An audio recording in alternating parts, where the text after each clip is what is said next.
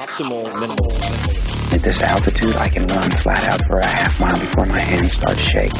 Can I ask you a personal question? Now would seem an appropriate time. What if I did the opposite? I'm a cybernetic organism, living tissue over metal endoskeleton.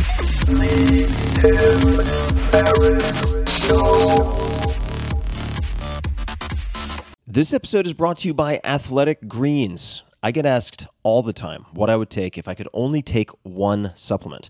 The answer is invariably athletic greens. I view it as all in one nutritional insurance. I recommended it, in fact, in the four hour body. This is more than 10 years ago, and I did not get paid to do so. With approximately 75 vitamins, minerals, and whole food sourced ingredients, you'd be very hard pressed to find a more nutrient dense and comprehensive formula on the market. It has multivitamins, multi mineral greens complex, probiotics and prebiotics for gut health, an immunity formula, digestive enzymes, adaptogens, and much more. I usually take it once or twice a day just to make sure I've covered my bases if I missed anything I'm not aware of. Of course, I focus on nutrient dense meals to begin with. That's the basis.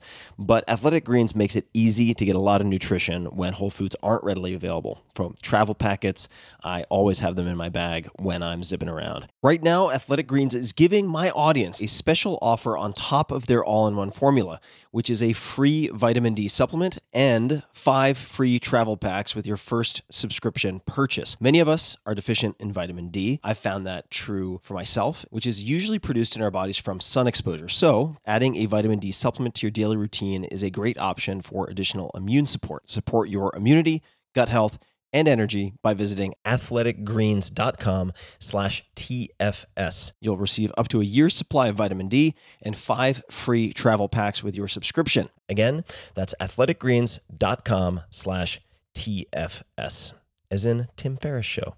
athleticgreens.com slash TFS. Man, that sunset is gorgeous. Grill, patio, sunset. Hard to get better than that. Unless you're browsing Carvana's inventory while you soak it all in.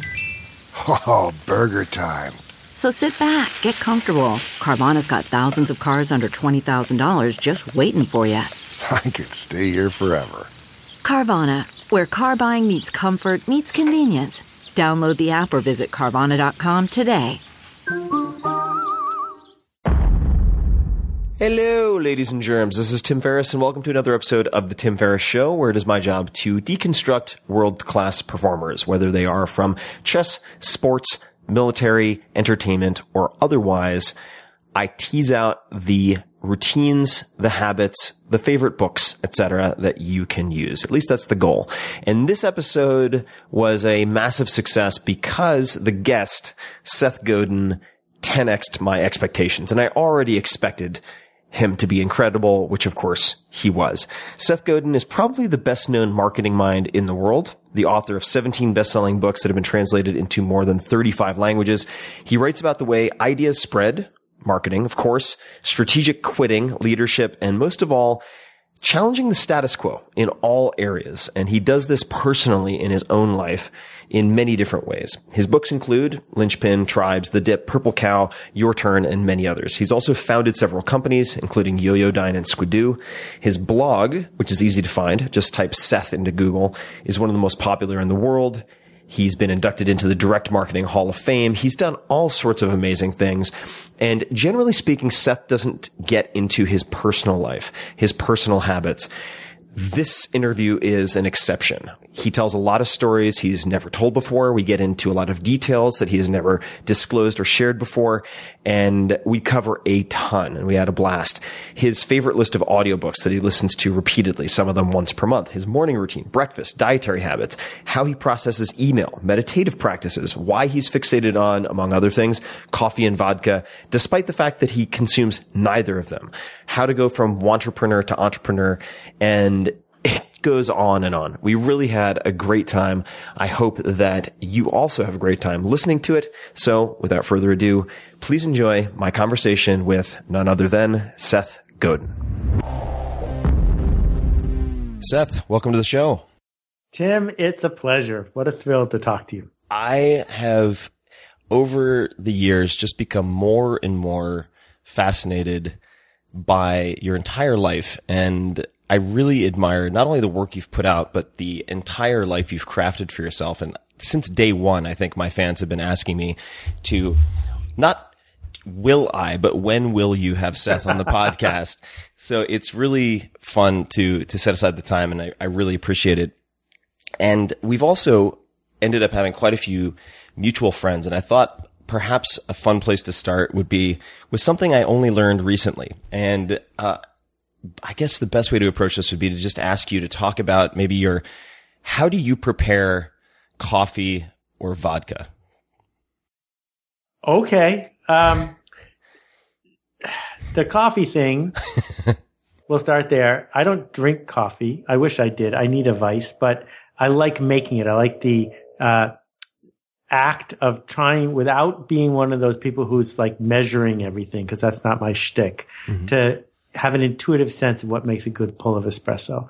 And I used to have a fancy Slayer machine, which is this super digital uh, hunk of a device that did not belong in anyone's kitchen, particularly mine. So when it started acting up, I was able to sell it for a fair price and switched in the completely opposite direction to a Swiss made 17 year old, totally manual machine. Like you got to pull a handle. And, um, I, I roast my own beans, which is key. Marco Arment taught me that. Roasting your own beans is more important than any other thing you can do if you want to make coffee.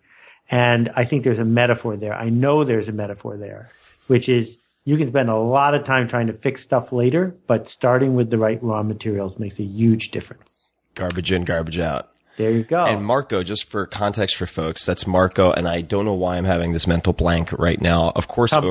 Tumblr and now Overcast, which is a great podcast player that I use myself. Really fascinating guy in his own right. Uh, why don't you drink coffee? it hurts my stomach. Ah, and Some people, here's the thing. Some people are gluten intolerant. I'm just intolerant. and intolerant of we're talking about food products. Food, not humans. I'm really good with humans. And if you have to pick one, it's better to be tolerant of humans. And the the the vodka, can we dig into that for a second? So there's a, a place near my house called Stone Barns that is actually used to be the Rockefeller Summer House. And it's a, a nice restaurant. And at the bar, I don't drink either, but uh, I'm told that at the bar they serve uh, honey oatmeal vodka. And I reverse engineered the recipe and have, uh, it's not a still, but I make it in my basement. Uh, the recipe for those who are interested is you take a bottle of vodka. You don't want the super cheap stuff, but you don't want the expensive stuff because that's a little bit of a ripoff. And you pour it over, uh, like a pound of just plain old oatmeal, uncooked, and half a jar of honey. And you let it sit in the fridge for two weeks, stirring it now and then. And then you strain it out back into the original bottle and you're done. The the the feedback not feedback it sounds so odd it's like a like an employee interview or something but when i was chatting with a, a couple of, fr- mutual friends they said what what impresses me most or one of the things that impresses me most about seth is how well thought out and meticulous all of these various activities are. Is that something that started very very early? Have you had that attention to detail for as long as you can remember or did some experience or or a collection of people instill that in you Well, I think it's really important that we get the scale properly here. Um, I am meticulous compared to uh, an amateur house painter. I am a, a slob compared to you. I, there- not there's true. like there's nothing about any of these tasks that could be described as meticulous. The, for example, the amount of oatmeal and honey varies wildly every single time. There's, uh, you know, the coffee, probably a, a coffee snob would, uh, just turn up his nose at what I'm trying to do. I don't enjoy being meticulous. I enjoy, um, sort of running roughshod over the status quo, learning what I can learn as I go, but no one has ever accused me of being. All right. So putting that, that, uh, sort of derisive term aside, I think maybe the word that it would be more appropriate in my mind is thoughtful. Uh, yes, I'm very thoughtful. That's what I do because I'm not good at sports. and, uh, well, I, I just have to, I have, because these, these are things I just only recently learned. So I heard from a chef friend of ours that you have the most impressive cookbook collection he has ever seen. How and why? Well, okay. So before Amazon, I was a book packager. And what book packagers do for a living is come up with ideas for books and then make them. And I made 120 books in uh, 10 years, a book a month. I made bestsellers. I made books that sold no copies. I made books on gardening and I did trivia projects. I made uh, books all over the map. And the way you do that is A, you work with an expert. So my second book was Professor Herb Barnes on the spot, spot and stain removal guide. And Herb was the world's expert on spot and stain removal. And the deal was I got his notebook. He got half the money. I did all the work. Um, and, but sometimes you don't have an expert with you. So what you do is you go to the bookstore and buy every book on the topic. And that's how my book collection grew to many thousands of books because a book is a bargain, still a screaming bargain. You pay 15, 20 bucks and you have something that might change your life. You have something that re- reminds you 20 years later sitting on the shelf where you were when you read it. I love buying books. And so the cookbook thing started with my mom's copy of The Joy of Cooking. And every time I saw a cookbook that seemed like I would get three good insights out of it, I bought it because it was a screaming bargain. And then it grew and it grew. And then Amazon showed up and one click shopping and maybe you should buy this one next. And everyone's, you know, it, growing up, there, you know, people in my house would, the doorbell would ring and everyone would go, Amazon's here because every night the doorbell would ring. So there, there, that's where the cookbooks come from. If you were, if you had someone over for dinner, and I've, I've heard you're an incredible cook, and they said they wanted to learn how to cook, are there any particular books that you would recommend to them? Or approaches for that matter? Okay. So for just about anybody, the right answer is the four hour chef. Uh, well, that wasn't, I intended to be a softball. I wasn't trying to set that up. Because before that book, you had to weave together, you know, a 30 minute narrative to help somebody think about what cooking meant. Uh, m- my wife got me a Chris Schlesinger cooking class, and it was the only cooking class I'd ever taken. And in 20 minutes, I learned more about cooking than I think I've learned before or since. Wow. Because Chris basically taught me how to think about what you were trying to do and basically said, A, you should taste the food as you go, which a surprisingly small number of people do. And B, he said, uh, salt and olive oil actually are cheating and they're secret weapons and they always work. you can even add them to ice cream. They just always work. So for me, part of the thoughtfulness is I don't use a lot of salt and I don't use a lot of oil because I know I could, but it's cheating.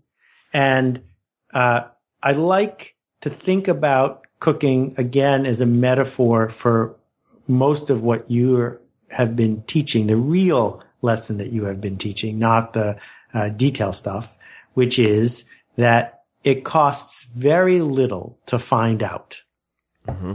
That's a And- great, yeah, exactly. Lots of people are afraid to find out. And that's why they're bad at cooking. And the thing I love about cooking, because my projects like yours sometimes last for years, is that cooking lasts for an hour. And at the end, you have success or failure. And that cycle of I have an idea at four and we're sitting down at six is one that I like very much. And I'll tell you a story that it, I don't think I've ever told out loud. Um, I used to go shopping every single night because I, I cooked for the family for many, many years, every single night, still mostly do. And, um, I would stop at the Korean deli, uh, near my house. Um, and it was a fish store. It was a flower shop and it was a nice fresh vegetable place. And the man who owned it was a friend of mine. I used to bring him my books when they were translated into Korean, which was fun. And, um, every single night I would go to get the freshest stuff. Anyway, uh, a giant evil drugstore chain bought the place and tore it down and put up an evil drugstore.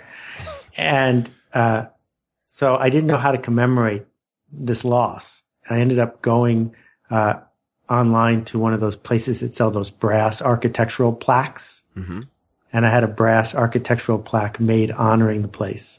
And I affixed it to the side of the drugstore where it has, where it has been for the last five years unmolested. it's amazing. the the tangible aspect of cooking. I mean, this is something I, I, I completely agree with you on compared to say some of the more abstract or longer term projects when you have something to show for your effort at the end that is very tangible uh, and tactile. Uh, is is that part of the reason that you are as interested in audio equipment as you are, or appear to be? I've never been to your house, but so I hear that you have the most incredible sound system uh, many people have ever seen. Is is it? I mean, is there a, a I don't know what, what, what the details are, but is is there a an analog tactile drive behind that, or what is the what is the the reason behind that? Well, okay, so here's the you know the arc for me for many many years has been railing against uh, various industrial complexes, uh, the TV industrial complex, the uh, educational industrial complex, and this corporatization of just about everything. Uh, there's, I was in China eight weeks ago. There's a village outside of uh, Shenzhen called Dafen, where they paint one third of all the oil paintings in the world over and over as fast as they can. These paintings aren't art; they're merely paintings. They are what happens if a giant big box store needs 10,000 oil paintings. This is how they get them. Uh, what I discovered, I was at my friend Steve's house 20 years ago, and he had a big pile of this magazine called Stereophile. Um, and Stereophile is a handmade magazine about handmade audio equipment with people arguing with each other about this, that, and the other thing. A lot of arguing. And it was really fun to read. And, you know, I have no interest in baseball whatsoever, but this was like baseball in that you could track the careers of the various uh, artisans and you could be on one side or the other of these discussions. So for me, uh, you know, I started by buying uh, inexpensive used stuff, and there's a marketplace online called Audiogon with no e at the end, where you can find people who buy things new and sell them six months later in perfect condition. Uh, and I found that connecting to the artisan, understanding their point of view, finding the guy in, I think he's in Cleveland, who makes speaker wires by hand, finding the uh, Paul McGowan in Boulder, Colorado, who is at the cutting edge of certain parts of the stereo, but not other ones, making them in Boulder with a team of people. Uh, it gives me pleasure, and that pleasure is a placebo that makes the music sound better. Um, and the act of carefully choosing what you're going to listen to and knowing that the heritage and the terroir of the thing behind it, it feels to me uh, like a productive hobby that doesn't hurt anybody. So it's something I spend some time on. How do you consume media, or if or what type of media do you consume? Is it is is the bulk of it still in book form, uh, that is a hard copy, or uh, how, how do you consume media? Well, well, I'll start with I don't watch any television that's live, and I feel strongly that most people shouldn't. Um, I think that one of the single best hacks uh, is that after Seinfeld went off the air, that was it, and we ripped it out, and it frees up hours and hours every day to explore media or content that's up to you as opposed to somebody else. Um, so, and I don't watch uh, any TV at home, recorded or otherwise, but so that leaves me with books and Kindle and music mostly. Uh, the thing with books is uh, I really don't have the patience for literature. I didn't grow up with literature. I was an engineer in college, uh, and I just never got the knack for decoding really dense fiction. Um, and so, on the other hand, like you, every day the mailman brings unsolicited books in the mail. so there's a, a very high throughput of reading books before most get, people get to see them. And once you do it enough, you don't have to read the whole thing to get the joke. Uh, and every once in a while, it's good enough that you keep going. Uh, if I blurb it, it means I went all the way to the end. But um, I love reading books on paper. It's harder for me to read books on the Kindle when I'm not traveling because it doesn't have that Proustian uh, reminder to me of what a book actually means. So one of the things people in my generation are discovering is that people who are 20 or 30 are coming up viewing books as nothing but a reminder of the drudgery of high school. And if a book is on an electronic device, it's one click away from email and email is always better than reading a book if you're 25. Um, and so I fear for the future of our medium because it's not, it doesn't have the, the place in our culture that it used to.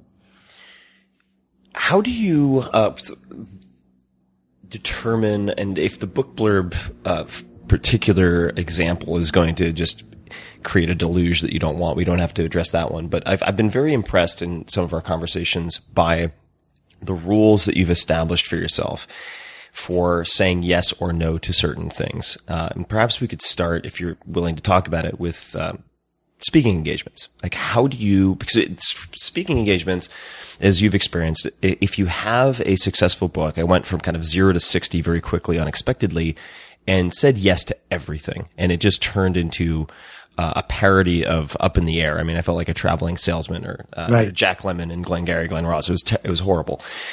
How do you, what are your rules for, for instance, speaking engagements? You know, if, if for whatever you're, uh, to whatever extent you're comfortable talking about them. Oh, I'd be happy to. And then I will scroll back a little bit and tell you why I have to have rules for things like that. Um, for speaking engagements, I don't want to do more than 30 a year because they are, at least for me, uh, not additive to the joy of my day, except for the hour I'm on stage. So I am prepared to do an unlimited number of speaking engagements in zip code 10706. Um, you know, Monday I'm going to Carnegie Hall to talk uh, for free to 25 music students who have, you know, devoted their lives to doing what they do. And it's a privilege to do something like that. Um, if I have to get on an airplane, it's a whole other project. So I think really hard about what impact am I trying to make? Um, and will this help me uh, move things forward, which is the where this nests into. Uh, my mentor and late friend Zig Ziglar used to talk about uh, the idea. He used to say, "I've never changed anyone's life with a speaking gig, but sometimes I do a speaking gig and they buy my cassettes, and if they buy my cassettes, I got a shot at changing their life." And for me, my mission, and has been for a long time, is to make a certain kind of change happen. I want to help people see the world differently. And if they choose to, make a different choice after they see the world differently. I want to help people connect to each other and to use that connection to make things better. And I don't want to be a TV personality. So the question is, how do I bring that teaching to people? And what I found is it's a very unique situation when you have 500 or 5,000 high powered people in a room who didn't expect that you were going to be there, but now that you're there are eager to hear what you have to say. And they set aside their Twitter account and they set aside their preconceptions. And for 45 minutes or an hour, you have a screen that's 30 feet by 20 feet and you have a microphone that's amplified. And maybe, just maybe, you can get under their skin. And if you do, maybe just maybe they go back to their office and, you know, get 10 copies of your turn and hand them out to their team. And then I can, you know, do that practice that I seek, which is to change the conversation. So that's why I do it at all. And the, uh, and the further away it is, the less likely you are to say yes. Is that is that fair to say? Oh yeah. Well, yeah. What I did was, uh, having studied a little bit of economics, is I changed I changed the price. Uh, Los Angeles costs three times as much as New York. And if you don't think that's fair, then don't make me go to Los Angeles. and uh, you, you, said um, you were going to elaborate on why you need rules, and maybe you just did. Maybe that was the the the answer. But well, because the phone, you know, the phone rings, right? And lots of people want a thing. And if it doesn't align with the thing that is your mission and you say yes, then Now it's their mission. And there's nothing wrong with being a wandering generality instead of a meaningful specific, but don't expect to make the change you seek to make if that's what you do. That, that, you know, the thing is, and Derek, I thought your interview with Derek was one of the best ones you've ever done. Oh, thanks. Derek makes it quite easy. Derek Uh, uh, he's- Sivers he's is amazing. awesome. Yeah. I adore him. And um, he talked about offense versus defense. And if you think hard about one's life, most people spend most of their time on defense in reactive mode, Definitely. in playing with the cards they got instead of moving to a different table with different cards. Instead of seeking to change other people, they are willing to be changed. And part of the arc of what I'm trying to teach is everyone who can hear this has more power than they think they do. And the question is, what are you going to do with that power? Because it comes with responsibility right out of Spider-Man. But that responsibility is you're going to make change happen or you're going to ignore it. And if you make change happen, that's on you. Yeah, no, I was just pausing. I was, I was thinking of how well anyone who is listening to this podcast, relative to the vast majority of people on the planet, uh, how well they are doing. and I, for whatever reason, I was just bridging the gap between our little text exchange uh, before the call, where I asked you if you were ready, and you said born ready. Not actually. I was born naked and afraid and unable to read, unable to type. It's like if you if you look at that progression, making it from there to where we are collectively, everyone uh, listening to this podcast or being on it, it's it's it's pretty astonishing. Uh, the Can I just interrupt you for a second? yes, sir.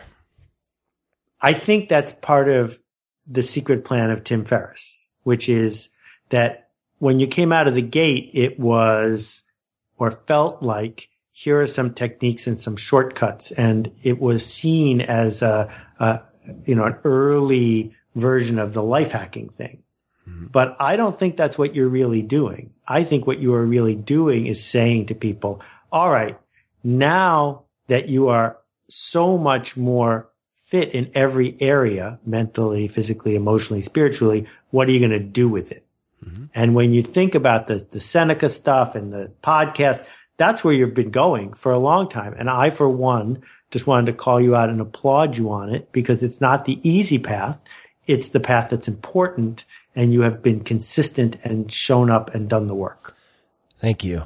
Uh, that means uh, that means a lot uh, to me, and you're correct. I the tactics get people in the door, so to speak, but then the question is, all right, once you have more of this finite resource called time and you've sharpened the axe in these various areas, where do you apply your effort? Uh, and, you know, I would, this is, this is maybe going to turn into a, a therapy session for myself, but I've found myself, I mean, we were just talking about books and their place in culture, feeling like I'm in a transition point. You've been so consistent and so present uh, for so many people for so long, your readers, etc. Uh, wh- how do you navigate big transitions in your own life? And that's a very general question. But for instance, I find my the reason the podcast started is because I was burned out on books. It was after the Four Hour Chef, 670 some odd pages. I just felt so battle weary and and run down by publishing that I wanted to take a break. And the podcast was a side project that then became its own entire thing altogether. But when you find yourself wondering maybe what to do next, I mean, how do you navigate some of those larger transitions? And I mean, if you have any examples that come to mind.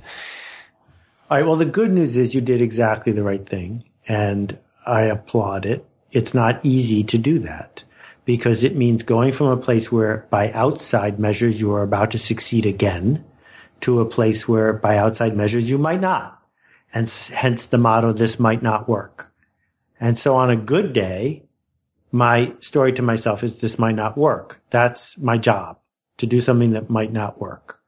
And the number of projects I've done, uh, big and small, exceeds most people's, and the number of failures I have dramatically exceeds most people's. And I'm super proud of that. More proud of the failures than the successes because it's about this mantra of is this generous? Is this going to connect? Is this going to change people for the better? Is it worth trying? If it meets those criteria and I can cajole myself into doing it, then I ought to, right? And the transitions aren't easy. I regularly spend months telling people that I'm unemployed and in between projects. And um, I regularly publicly quit the book business, uh, which I did maybe for the last time a year, two years ago, more than two years ago. Uh, your turn came out a year ago, November. So what is that? 15 months ago. And I haven't written one word of a book since then. what was the word? I'm so. No, I haven't written. Oh, oh, I think you said I've written one word of a book. Sorry. I Um, misheard and- you. and uh, and the reason is the people who I seek to serve don't want me to write another book. They want me to do something else instead. And uh, they people come up to me as they might come up to you and say, "You should be really proud of me. I finished your book." You know, no one goes up to Steven Spielberg and says, "You should be pretty f- proud of me. I finished all of ET. I made it to the end of ET." Right. And so, you know, with your turn, I designed it, I illustrated it myself. I made it so that people would happily share it with each other. Because when you share a book, sometimes you feel a little guilty because someone might feel guilty for not finishing all 600 pages. But when you share maybe a podcast or a blog post or an illustrated book, it makes you feel closer to that person in the sense that you're both going to enjoy this journey. And just just to peek behind the curtain a little bit with some of your decisions, h- how did you decide, or what is the thinking behind uh, daily blog versus, say, a longer blog post once a week or uh, at some other frequency?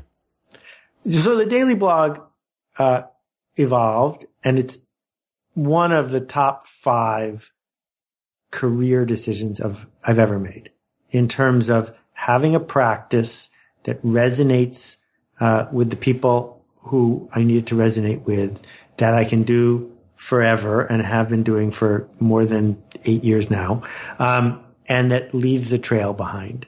I don't need anyone's permission. I don't need to go out and promote it. I don't use any analytics. I don't have comments. It's just, this is what I noticed today. And I thought I'd share it with you. And for a while, uh, it was an intermittent blog and then it was a five times a day blog. And that, you know, I do write five posts a day. I just don't publish five posts a day. Uh, but it became clear that I could get the appropriate amount of mind space in that period of time. Now, I'll tell you, I got, I've gotten this note maybe eight times in the last couple of years. It's enraging. And the note says, I wish you wouldn't post every day. I can't read that fast. Please post fewer. and the thing is, it's just so selfish because all you got to do is just skip some of them. But these people don't want other people to be reading the post if they can't read it. right. Oh man. And the uh, when you say you wrote or you write five posts a day, you just don't publish five. Is that because you are writing them in advance to publish all of them later, or you write five and discard four and keep the best one, or something else? There is no ritual. They're just, I just notice things. I write them down. I look at them. I look at the post before it is next in the queue. I say, could I do better than that? I try a different one. So it just averages out. I mean, it's not like there's this method. I have no method. Do you draft by hand in Word in a particular program? I type right into TypePad. Right into When I, when, when I'm in, so I learned this from Chip Conley. Have you had Chip on the show? I haven't, but I love Chip. He's a great guy. great guy. So Chip and I went to business school together, and um, he was the uh, third youngest person in the class, and I was the second youngest person in the class. So he, he got five of us together, and every Tuesday night we met in the anthropology department for four hours, and we brainstormed more than 5,000 business ideas over the course of the first year of business school. It was magnificent. It wasn't official. It wasn't sanctioned. It was just Chip said, let's do this. And we did. And he picked the anthropology department because he knew someone there and could get the conference room. And he said, this is the only place we will ever do this. And the reason is when you walk into this room, you will associate this room with what we do here. That's all. And I feel the same way about my blog. If I am in the typepad editor, I know exactly what my brain needs to feel like. And then the writing happens. Do you, uh, what is your writing warm up look like and when do you typically write? Uh, one of my fans said that you'd, at some point, this could be a misquote, but said that you had an elaborate or extreme sort of mental warm up for writing. But what, what is, what is the, what is your, do you write in the mornings or what time do you typically write? Okay. So now I need to tell you about Stephen King's pencil Yes, please. Because I feel very strongly about this. Um, Stephen King often goes to writers' conferences and there'll be this question and that question and the next question. And inevitably someone raises their hand and says, Stephen King, you're one of the most successful, revered writers of your generation. What kind of pencil do you use? and it, I, I won't go there. It doesn't matter. It's a way to hide. It's not interesting to me to talk about how I do it because there's no correlation that I have ever encountered between how writers write and how good their work is. So you should just move on because it doesn't matter. All right. So I will let me, I'll make a confession then, which is, uh, I've been given certain types when I feel blocked, which does happen with writing. I take a long time to get to the point where I feel like I have the balls in the air well enough to put pieces together. It just takes me a long time to synthesize, but not unlike some coders, I guess. But the point I was going to make is that I went to a conversation between Po Bronson, a writer, and, an- Sure. and another gent. I'm blanking on his name. And I asked Po during a Q&A what he did when he felt blocked or couldn't figure out what to do next in writing. And he said, write what makes you angry. Write about what makes you angry. And I, I found that very helpful. It was a very helpful way to at least get the hand or the brain moving to break the ice. Uh, I totally agree. That's not the question, right? Okay. If you, if you said to Po Bronson, how do you write these books that are remarkable and thoughtful and generous? I don't think his answer is every morning I get as angry as I can and then I type. Agreed. Right? Agreed. So you and I could list 25 tricks that help us get past the resistance and start the flow of writing. But that's different than saying, I need to do it like those other people do it. No, agreed. Agreed. I guess, uh, the, in the buffet of things that have been helpful along those lines, if, if for whatever reason didn't get a good night's sleep, feeling off, you sit down to write. Right. This I got, this is easy. All right. The answer to this question is write. Write poorly. Continue writing poorly. Write poorly until it's not bad anymore. and then you'll have something you can use. that people who have trouble coming up with good ideas, if they're telling you the truth, will tell you they don't have very many bad ideas. But people who have plenty of good ideas, if they're telling you the truth, will say they have even more bad ideas. So the goal isn't to get good ideas. The goal is to get bad ideas. Because once you get enough bad ideas, then some good ones have to show up. Yeah, that's, I remember this brings to mind a, I have a photo of it somewhere, but all of the title, that all of the brainstorm titles for the four hour work week that were not the four hour work week. I mean, for, for those people who think the four hour work week sounds like a bad infomercial product, I mean, you should have seen some of the, some of the, uh, the outcasts on this page. They were horrible. I mean, I can't even, I, it's atrocious just to, to even look back at some of them, but the, the blog and the daily blog, you said it was one of, of your top five business decisions. Uh, what are some of the other top business decisions that you've made? Uh, okay, so we'll go way back. And I would say the first one, which is useful to everybody, is sell something that people want to buy. Uh, my friend Lynn uh, is a brilliant, brilliant thinker and designer. And for years, she was in the business of designing toys and uh, soft goods for moms with toddlers. And every toy company in America was mean to her, rejected her, had nothing to do with her. And I said, Lynn, it's simple. Toy companies don't like toy designers. They're not organized to do business with toy designers. They're not hoping toy designers will come to them. I said, come with me into the book business because every day there are underpaid, really smart people in the book business who wake up waiting for the next great idea to come across their desk. They are eager to buy what you have to sell. And within two months, she did the decks of cards, the 52 decks and sold more than 5 million decks of cards. Wow. Um, and that's because they appreciated her. So if you think about how hard it is to push a business uphill, particularly when you're just getting started, one answer is to say, why don't you just start a different business, a business you can push downhill? this is uh, this is a good lesson. Yeah, sometimes I there's a fetishizing of the the sort of rolling of the stone, like Sisyphus. Uh, that? Am I getting that right? Yes, Sisyphus. Sisyphus. And uh, it- you know, in Silicon Valley, there's just like fetishizing of it, uh, of the pain, and I'm like, maybe your model's just too difficult. Maybe you should choose a different business. Uh, okay, that is a good lesson. Uh, any other? Well, so then the, the other lesson it, happens all the time, which is knowing when I'm wrong is uh, a useful skill.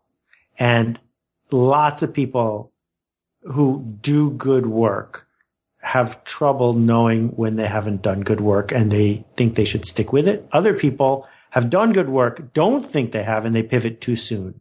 So figuring that moment out. 1994, I'm running one of the first internet companies. We invented commercial email. And Mark Hurst shows me this thing called the World Wide Web. And I say, that's stupid. It's just like Prodigy, except it's slower and there's nobody to pay us money. and for six months, I persisted in pointing out that the World Wide Web made no sense whatsoever. And I then one day just woke up and said, wait a minute, let me look at that again. And we completely changed how we decided we were going to do our business. Uh, the same thing is true uh, with the cover of All Marketers Are Liars, because the cover and the title was super clever and wrong. It was not a matter of me persisting and persuading people that they needed to get the joke. It was merely a matter of persuading the publisher we should make the paperback have a different cover and a different title.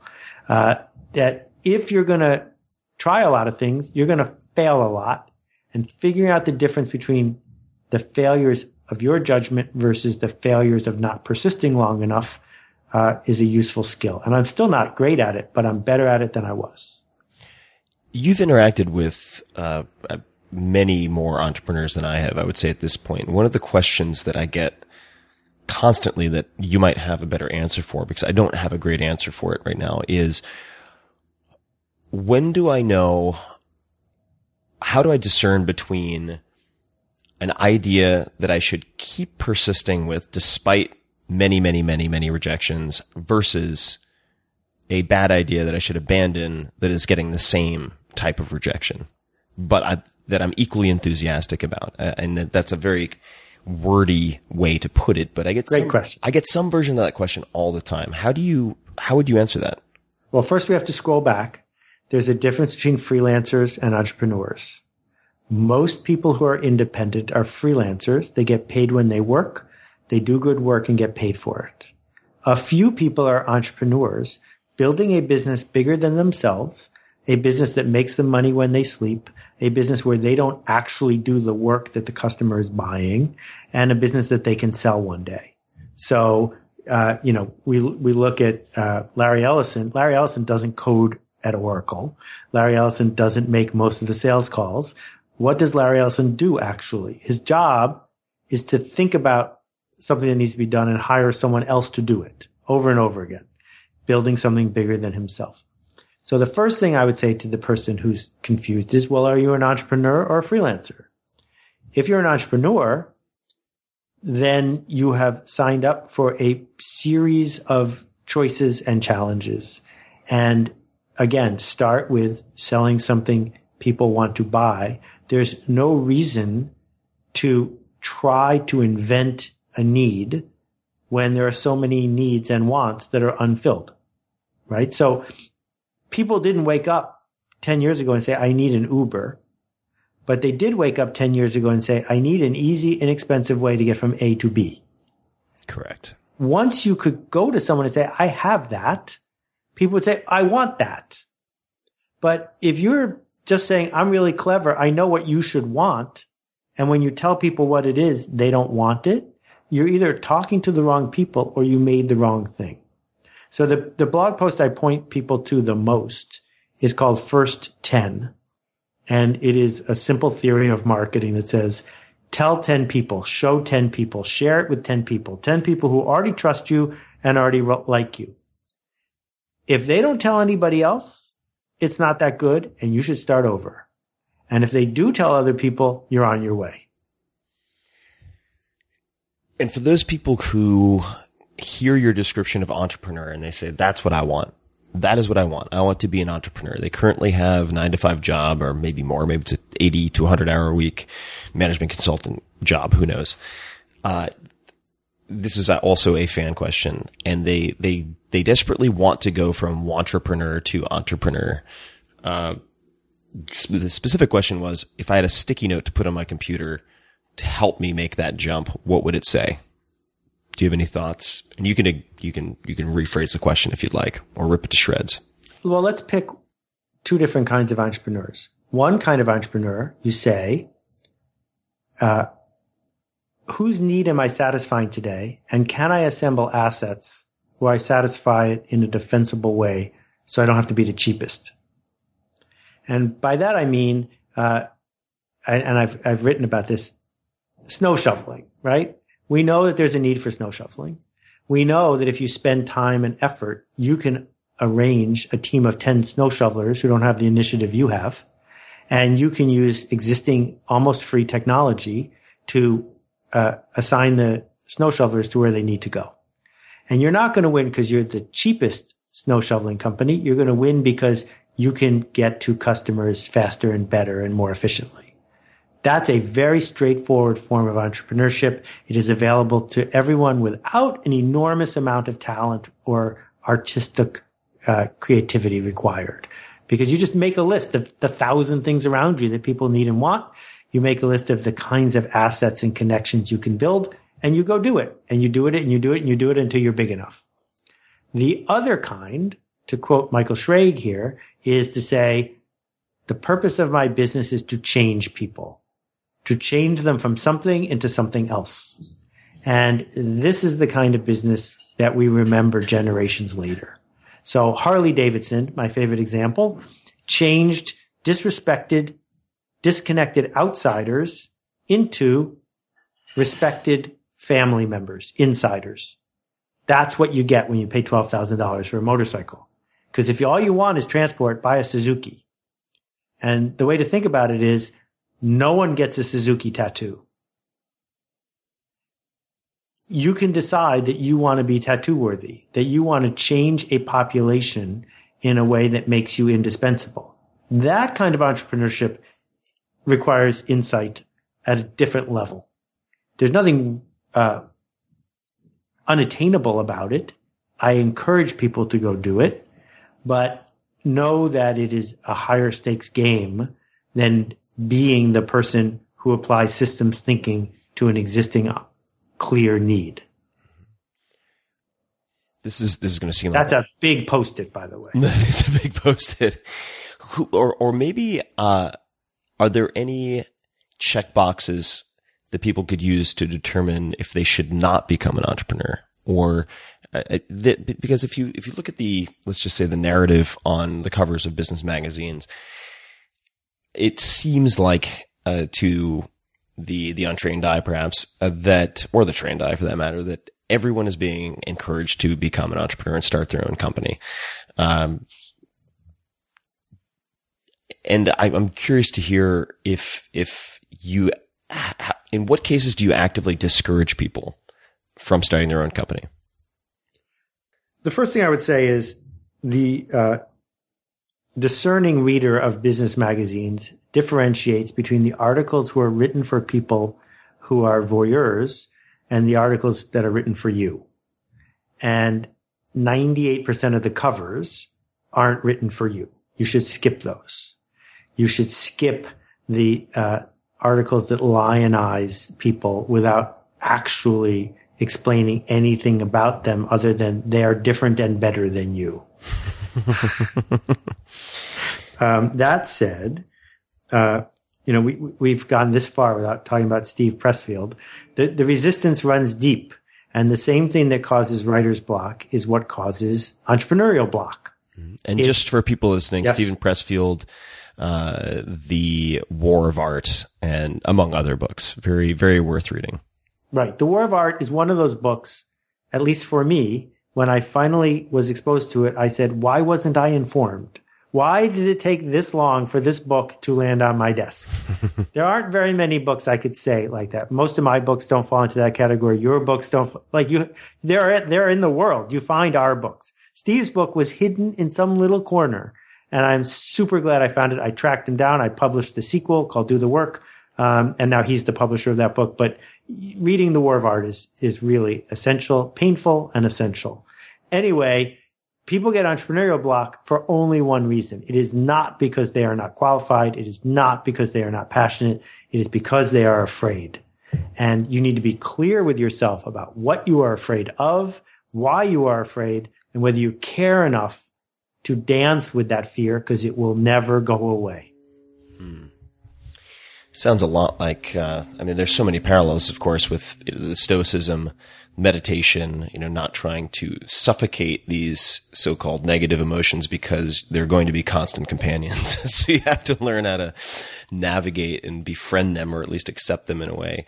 Uh, but if we look at fear, uh, I remember, I think it was in the four hour body, I said that, uh, you know, the fears of modern man can be boiled down to two things, getting fat and too much email. Uh, I think that if we look at email, uh, you are very well known for responding extremely quickly to many, many people who ping you. And this, we can, I can get more specific if it's helpful, but how do you process email? All right. Let's also point out for those of you who are considering sending me an email that according to the Surgeon General, one out of every 300 people who send me an email spontaneously burst into flame. This So is true. you have to This decide if it's this. worth the risk. okay, so um, it's the email thing is a real problem for me, and I don't have a way out, and I'm not sure I want a way out because if I wanted one, I would probably find one.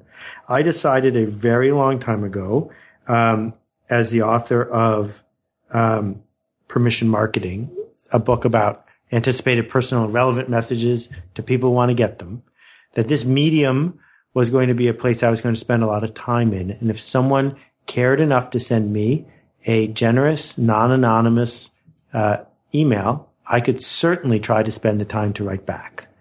And it worked for a really long time. And for someone with ADD like mine, it's a thrill because every time you look over on your computer, there's something that looks like productive work just waiting to be done. But at the end of the day, if all you've done is answer email, unless you work in Help Scout or some tech support job, it's probable you haven't created an enormous amount of value. And I need to work ever harder at disciplining myself to not live in my email box because I'm really good at it. It makes people happy, but it's not part of the change I'm trying to make. I don't want to say to people, Oh, you were the last one. The person after you doesn't get a response.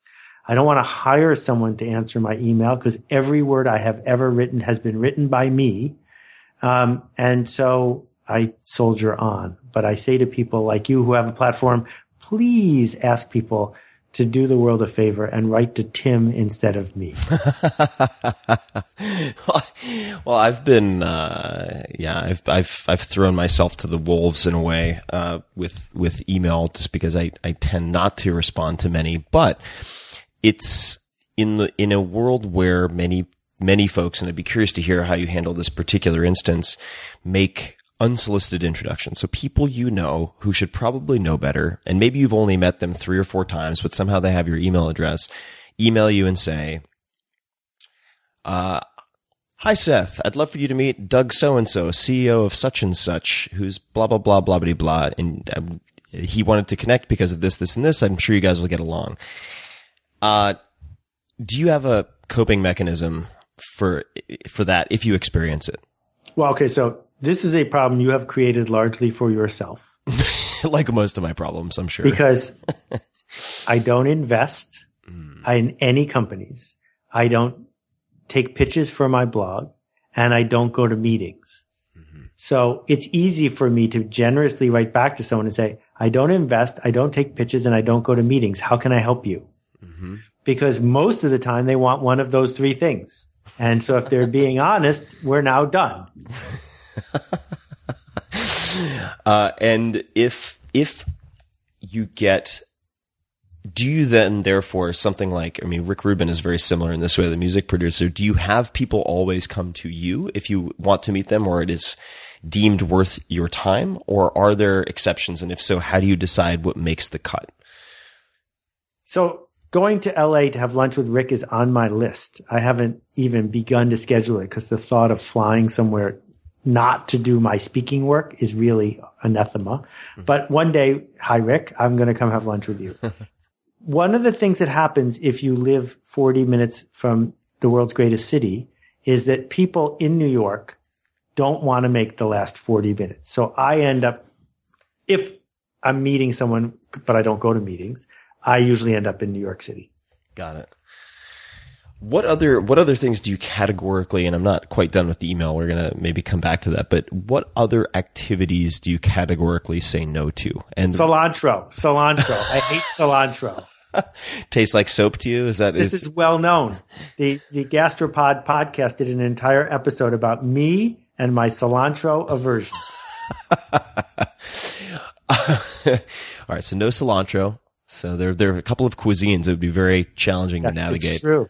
Uh, I mean, Vietnamese noodles, very tough. Uh, but and the, the, the part of the reason I ask is that you see, you have had just tremendous longevity as a writer and as a thinker, as a speaker.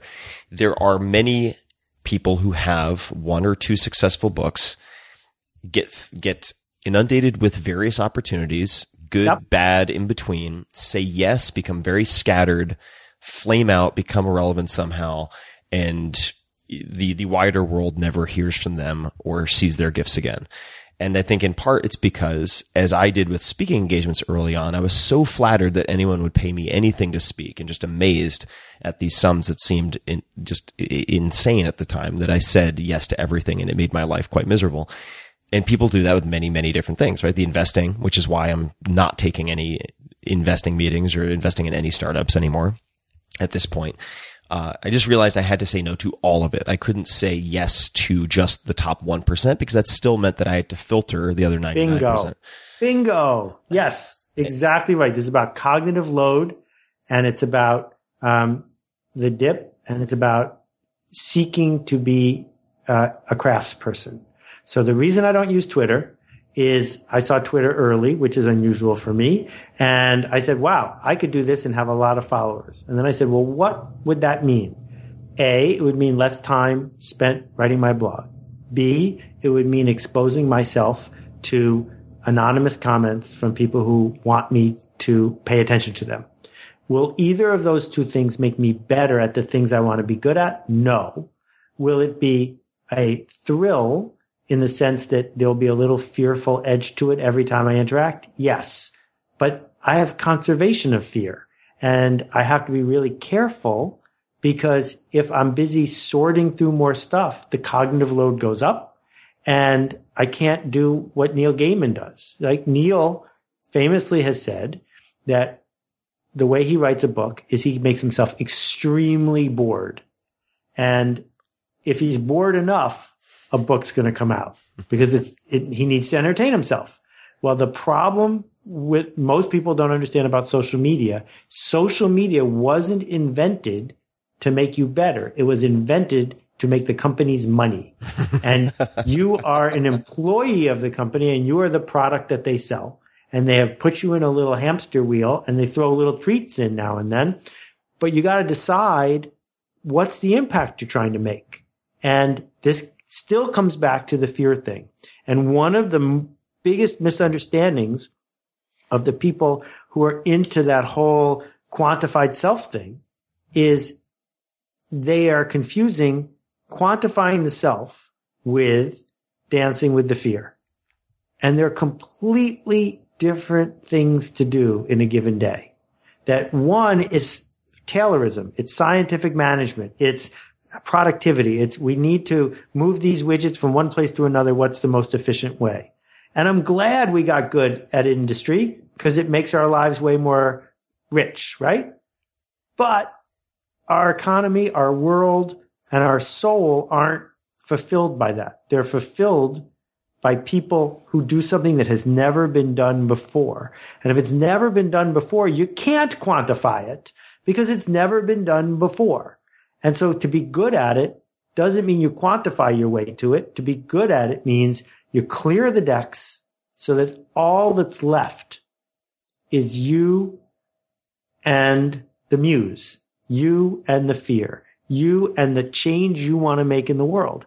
I can't think of something that's more productive for the kind of people who are lucky enough and blessed enough to be rich enough to be listening to this to focus their energy on. We don't need folks like that to be to go from 90 words per minute to 105 words per minute when they type. It's not a factor. What we need is for them to type something that's worth reading.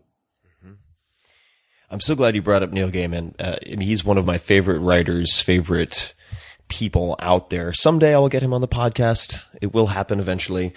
Uh, but the, I guess it's make good art. Is that his commencement speech? Uh, That Yes. just such an incredible message. I needed that at a particular point. It, it just happened to cross, you know, come across the transom. Uh, I, I encourage everybody to listen to it. Do you think if you were coming off of, let's just say, your first bestseller and you're thrust into the limelight, would you choose to, would you choose again to do the blog and to do it the way you're doing it? Or do you think you would choose different tools? Well, the first thing I would say is everyone should blog, even if it's not under their own name, every single day. If you are in public making predictions and noticing things, your life gets better because you will find a discipline that can't help but benefit you. If you want to do it in a diary, that's fine. But the problem with diaries is because they're private, you can start hiding. In public, in this blog, you, there it is. Six weeks ago, you said this. 12 weeks ago, you said that. Are you able every day to say one thing that's new that you're willing to stand behind? I think that's just a huge, wonderful practice. But that wasn't your question. Your question was trust and attention, because those are the two things that are scarce in an economy where things that used to be scarce, not so much anymore. And attention is, as you have built your arc around, is scarce because we're not making any more of it. And there are ever more tools to interrupt ever more people, but interrupting people well is not easy and it doesn't really scale. So first thing we have to do is earn attention. And if we earn attention over time, we gain trust. So if someone says, Tim Ferriss is coming to give a speech tomorrow, the other person doesn't say, tell me exactly what he's going to say and then I'll decide if I want to come. They say, Oh, Tim Ferriss, I trust him. I'll come. That's what we seek to build. So the book industry is magical because the book industry, 500 years of the book industry is someone at a publisher picked you, said to their readers, I care enough about this idea that I'll spend X number of dollars to bring it to you. The bookstore said, this is before there was an infinite shelf space. There are a lot of books we could sell you, but we picked this one because the publisher is so excited. And then when, by the time the reader touches it, it's a trustworthy object. Now that's being hacked and hacked and hacked some more. You can buy your way into the New York Times bestseller list for not much money. You can self-publish a book that looks like a real book. You can put, anyone can publish for the Kindle, therefore anyone does. So we're stripping away the trust building element of the book industry. But if your book did work and people encountered it and now they trust you, then the job is to find a social media platform. There isn't one right answer where you can continue to connect people, continue to tell stories. So you earn more trust, more permission, which gets you more attention, which gets you more trust, which lets you make the change you want to make in the universe.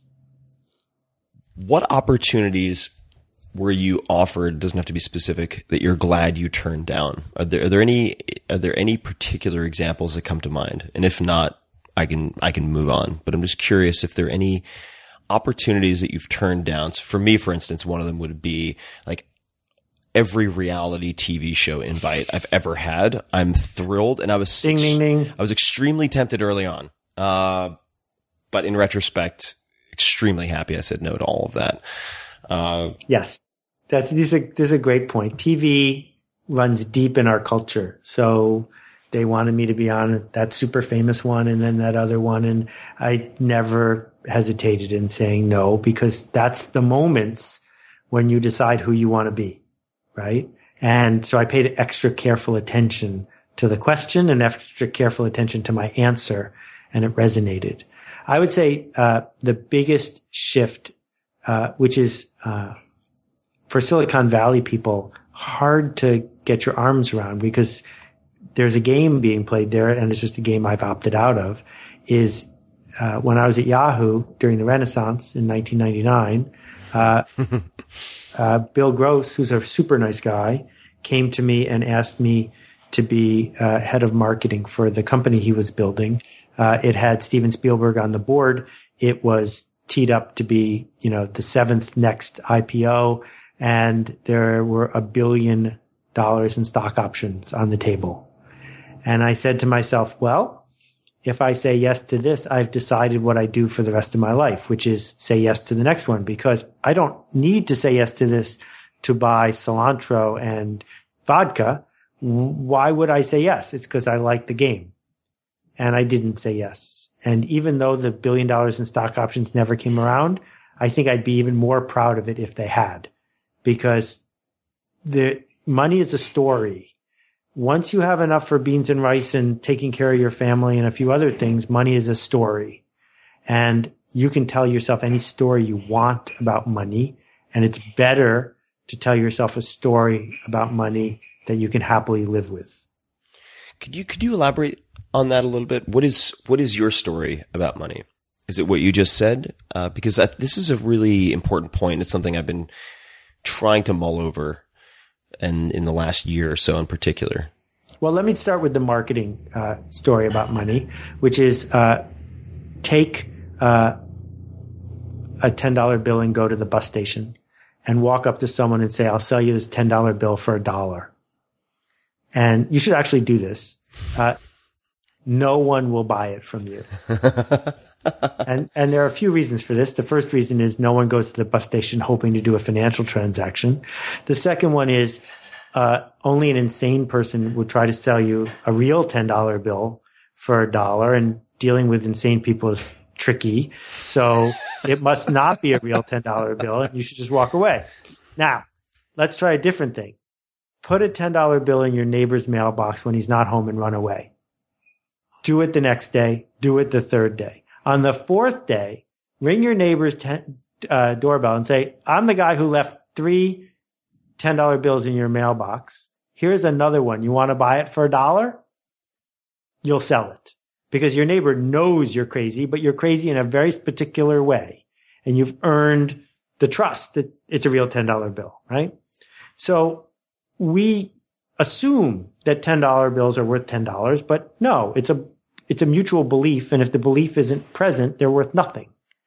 Now we get to our internal narrative about money. Is money that number? It's not even pieces of paper anymore. It's a number on a screen. Is that a reflection of your worth as a human? Right. One of the things that Derek said on your podcast that I sort of disagree with is that being rich is a signal, a symbol that you've created a lot of value for a lot of people. Uh, I think lots of times that's just actually not true. And um, there are lots of ways to create value for people, and most of them do not involve money. So what we have to decide once we're okay, once we're not living on $3 a day, once we have a roof, once we have health care, is we have to decide how much more money and what am I going to trade for it? Because we always trade something for it. Unless we're fortunate enough that the very thing we want to do is the thing that also gives us our maximum income. And I don't think that merely because some blog decides that people with big valuations are doing better, that doesn't mean you should listen to them. Mm-hmm. So, so when you think of the word, if you even think of this word, but if when you hear the word successful, who's the first person who comes to mind for you and why? Um, you know, my parents were successful because of how many people they mattered to. Uh, my friend Jacqueline Novogratz, who I think should win the Nobel Prize, who runs the Acumen Fund, is insanely successful. She is changing whole continents of the earth by bringing an idea to the fore um, and doing it relentlessly for year after year after year. Um, and then I think about, you know, uh, people in my neighborhood who are successful because they get to shovel their neighbor's walk who's elderly and it snowed last night. And that privilege and that trust lets them live a successful life. Is there anything you've changed your mind about in the last few years, Other than the web being dumb, um, other than the web being dumb?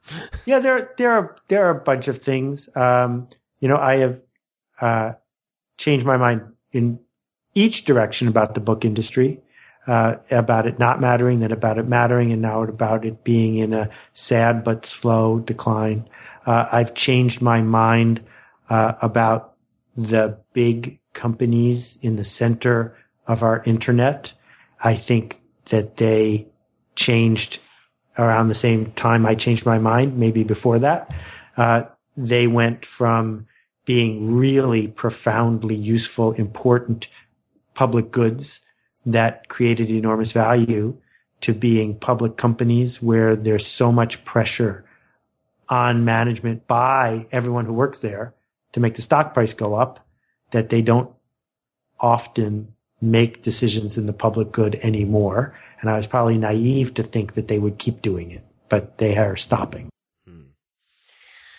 Uh, what is something that you believe that other people think is crazy or insane? And this is a bastardization of Peter Thiel question that he uses in interviews sometimes, but um, I think that.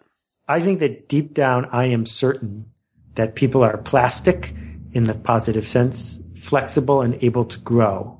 Uh, I think almost everything is made, not born. And that makes people uncomfortable because it puts them on the hook. But I truly believe it. What uh, is the book or the books that you've given most as a gift or as gifts? Besides your own, if if if you've given your own. Well, I want to talk about my own because Yeah, well, we, you know, well, definitely we can talk. You're supposed to well. talk about your movie if you're an actor, but you're not supposed to talk about your book if you're an author. I, I, I wrote, I wrote your turn so I could give it away. And so I spoke at a high school two weeks ago. I gave every student a copy a month before I got there. And there are very few books that are written to be given away in the sense that uh, most books are purchased by the person intent on reading them and you write a book differently if you think it's going to be given away. Um, but I have also given away many copies of Cory Doctorow's books. Uh, if you're into 3D printing and stuff, Makers. If you're into uh, security and privacy, Little Brother. Uh, I've given away uh, tons of copies of the right kind of science fiction. Uh, let me d- distinguish between a couple kinds. The movies have ruined science fiction because they have created this sort of violent dystopian uh, we all ought to become survivalists zombie fueled science fiction that isn't what science fiction was for uh, the other kind of science fiction is the science fiction that fundamentally rewires your brain. And this is one reason why uh, live tweeting a speech is makes no sense and why taking tons of notes on certain kind of books make no sense. Because as uh, scott mccloud pointed out in his brilliant book understanding comics which i have given away many many copies of all the action in comics happens in between the panels that that's why comics are an art form because in panel a something happened in panel b something happened but it's what happened between A and B that changed your mind about anything, the actions in your head. Well, the same thing is true in a great science fiction book. If you read Snow Crash, Such a good book. Such a good book. it's such a good book, but you can't give it to someone now. I've tried. It doesn't work. You have to read it before you've been on the internet. Ah, And right. Yeah. Then it, then it changes your mind, right? Or if you read Diamond Age before you've thought about molecular anything or 3D printing, then it changes your mind. You know, he, he, he wrote that book before the iPad, before the Kindle. It's just that shift is now I tell you the shift and now the book doesn't work the way it would have if I hadn't told you the shift because it's when it shifts in your head. So if you, if you read Dune and you don't read it for the plot, but you read it for understanding geopolitics, suddenly something clicks in your head. If you read Pattern Recognition by William Gibson, you don't even have to finish it. Just read the first five chapters and suddenly you will now understand what a brand is. And it's just, those are the kinds of books that I give away a lot separate from the books, uh, in audio that I give away, which I've been saving for you to ask me about because All right. audio is my focus for today. Oh, let's get into it. No, I, I mean, I, I've, I'm, uh, by virtue of doing this podcast and uh, also becoming involved with audiobooks, I'm, I'm all about audio right now. So please, just, I'll, I'll let you, I'll let you take, so, take the so mic. here we go. So what we explained, I explained was certain kinds of books work because they cause something to flip in your head. They cannot be digested. They set you up and they take you to the next step. Audio is different because you can listen to it again and again and again. And you listen to it when you don't think you are paying attention and it's working. And when I make a list of books that have profoundly influenced me, they tend to be books that I have listened to. Well, in the case of the first one, I'll start with so many times that I wore out 72 cassettes. They could not be played anymore. And I had to buy another $500 set. That's when I didn't have $500 to spend on 72 cassettes. And that's Zig Ziglar. Um, Zig is your grandfather and my grandfather. He's Tony Robbins' grandfather. None of us would be here if it weren't for Zig. And uh, some of his politics and some of his outlook on life are extremely dated, and I disagreed with them. But the fundamental principles of goal setting and motivation and the fear people have of saying yes when you sell to them, those were the three uh, sections of the stuff, just kept me going. And again and again and again. And I told Zig the one time we worked together, I said, anytime you need me to stand in for you, I can even do it with the accent. because that's how many times I listened. So that's the first one. Is there a particular name to the series or if, is there just one audio set by Zig? well, no, there, so there's one series. Or I guess it's a collection. Maybe. Right. Three series. One series on goal setting, one series called How to Stay Motivated, and one series called Secrets of Closing the Sale. Yeah, on Secrets of Closing the Sale, Zig tells a 17 minute story about a guy in St. Louis shining his shoes.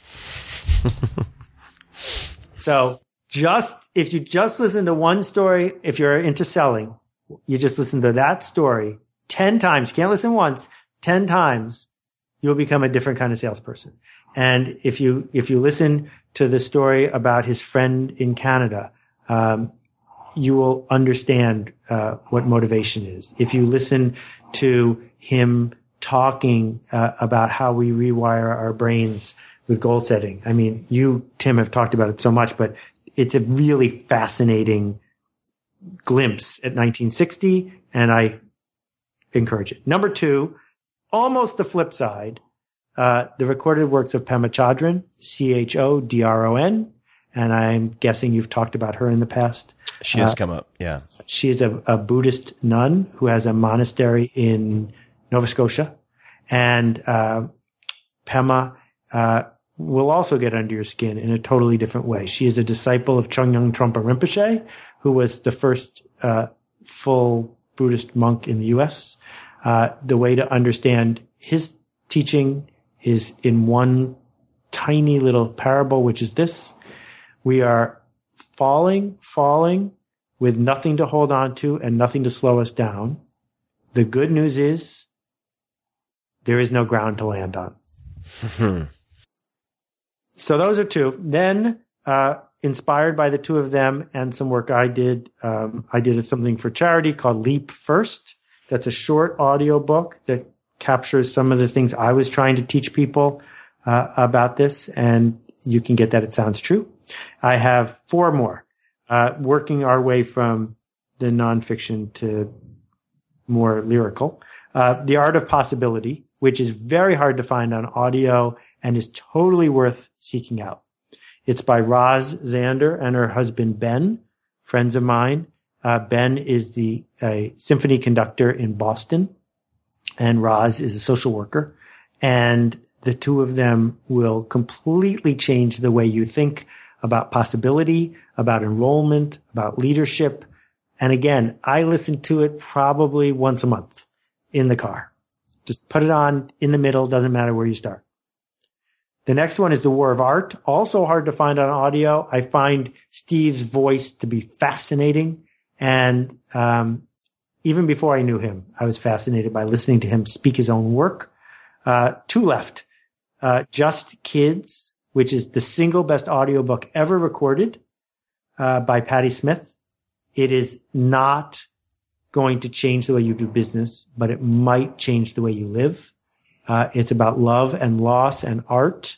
It's about non-confidence and confidence. Uh, and it's mostly about having a best friend. It's magic. And I can just hear her quoting Robert, Patti. It's so good. and then the last one I'm going to tell you out of left field is a book called Debt by David Graeber. Uh, I recommend it in audio because David is sometimes repetitive and a little elliptical, but in audio, it's all okay because you can just listen to it again. Debt is a, David was a, on tenure track at Yale. Then he co-founded the Occupy movement and it sort of looks like they threw him out. Um, he's an anthropologist and he studies lots of things in our ancient history. His theory about where did money come from is mind blowing. And I'll give you the short version, which is uh, every economics textbook, and he quotes seven of them, teaches that people got tired of carrying around a goat to trade for a sheep, and it's hard to cut it up to trade for some butter and some bread. So with all that trading in the little village square that looks something like Salem, Massachusetts, one day someone said, let's have money instead. And everyone was happy.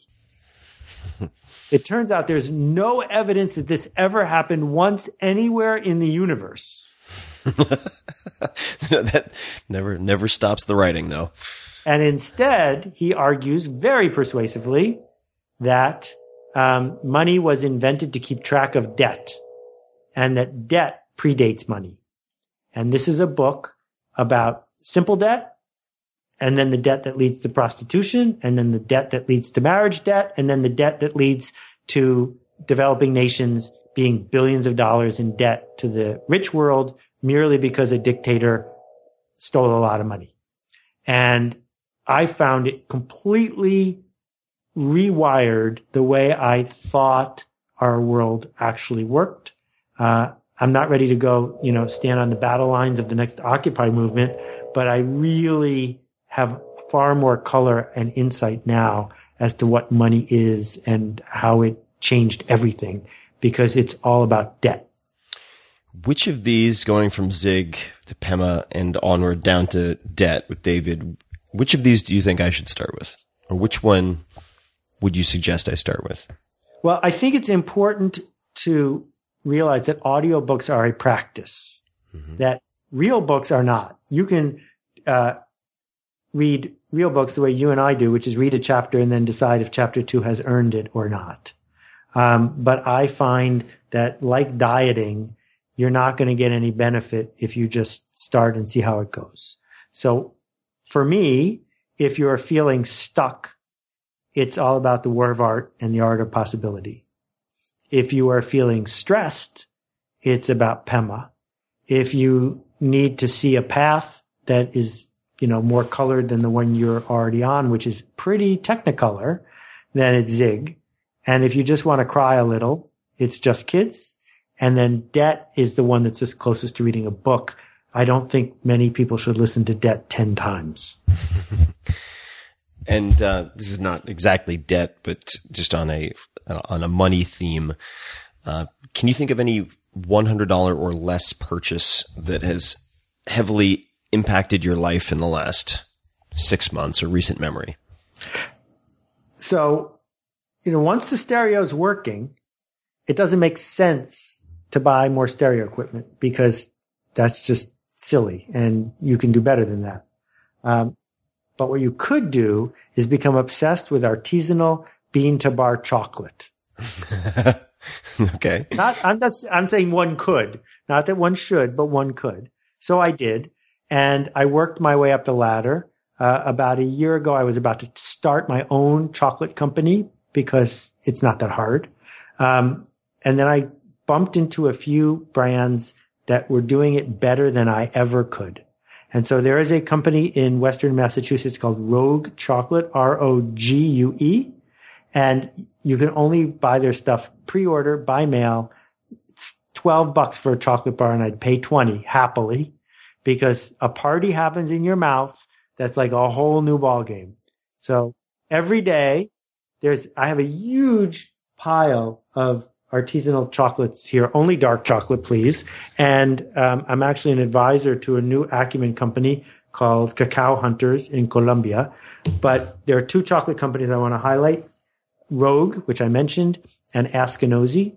Rogue, because I don't believe it's possible to make better chocolate than they are. I think Satan works with them.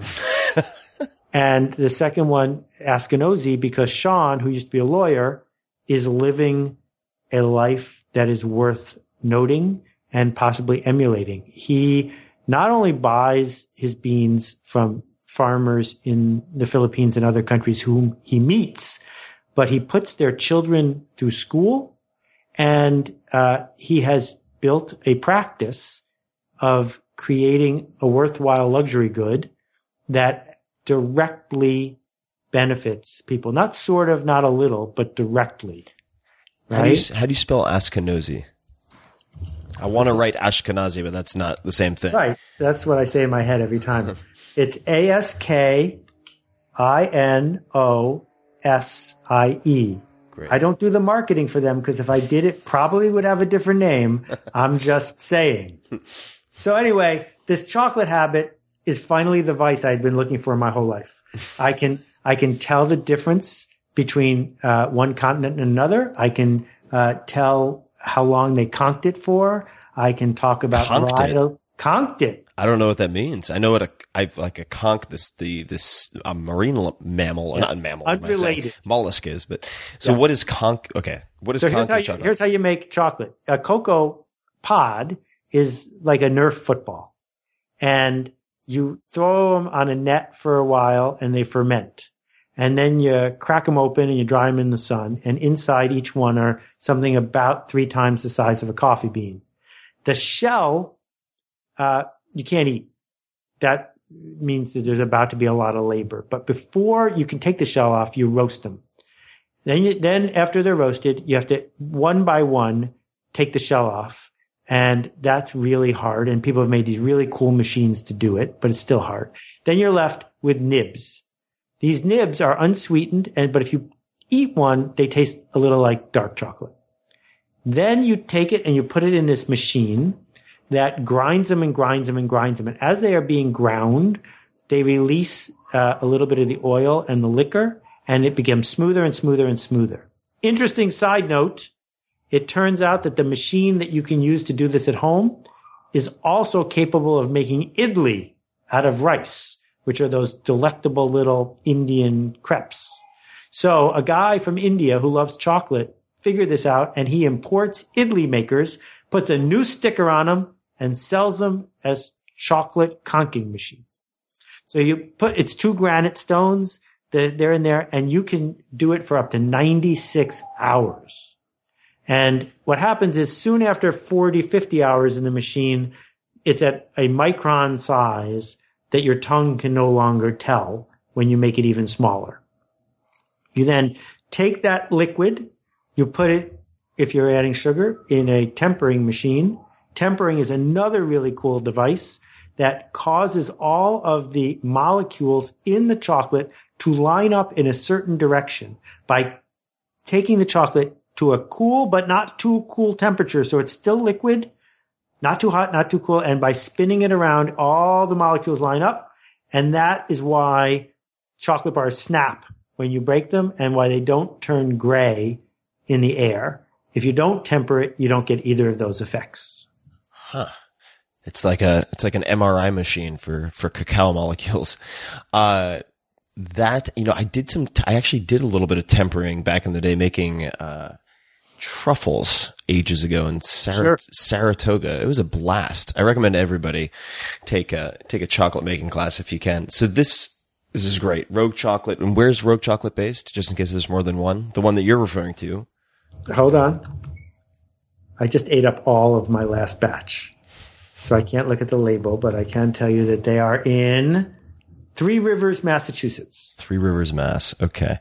And uh, on on the uh, subject of eating, what do your eating habits look like? What does your diet look like?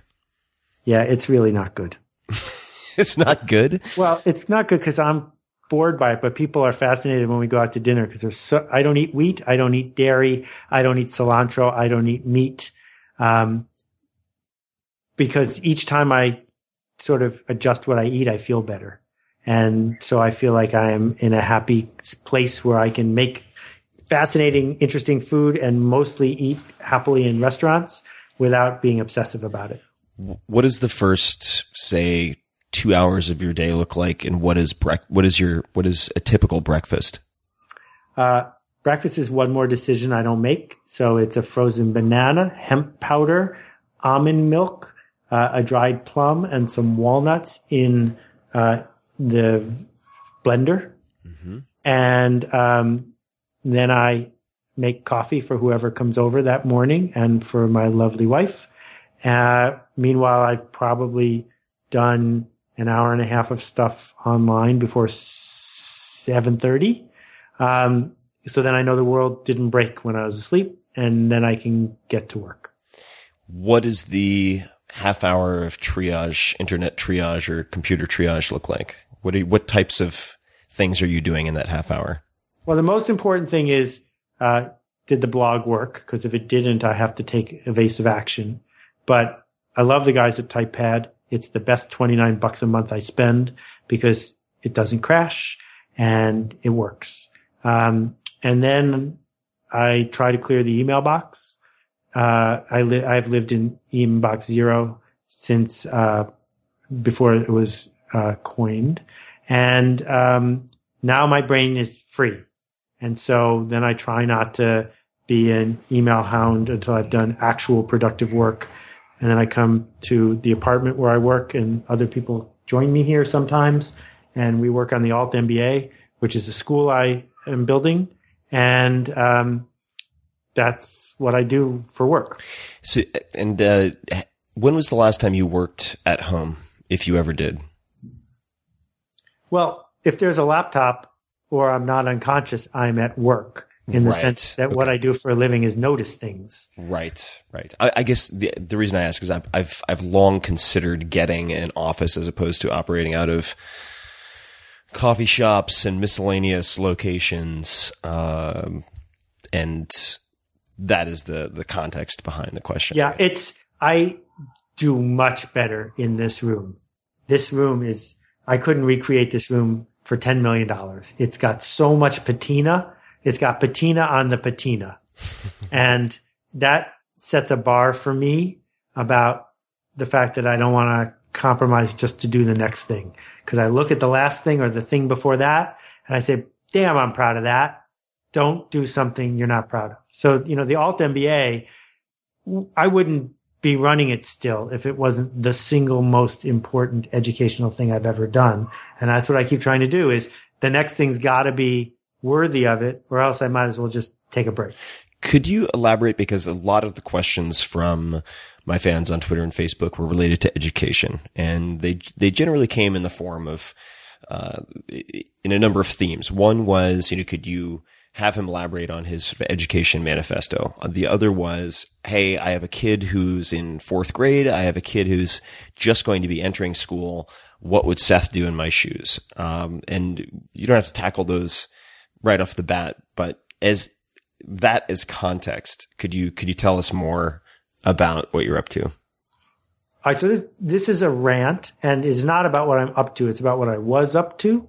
And the rant is this: sooner or later, parents have to take responsibility for putting their kids into a system that is indebting them and teaching them to be cogs in a in an economy that doesn't want cogs anymore. And parents get to decide. Uh, I'm a huge fan of public school. Send my kids to public school. I think everyone should go to public school because it's a great mix master of our world. But from three o'clock to 10 o'clock, those kids are getting homeschooled and they're either getting homeschooled and watching the Flintstones or they're getting homeschooled in learning something useful. And I think we need to teach kids two things. One, how to lead and two, how to solve interesting problems.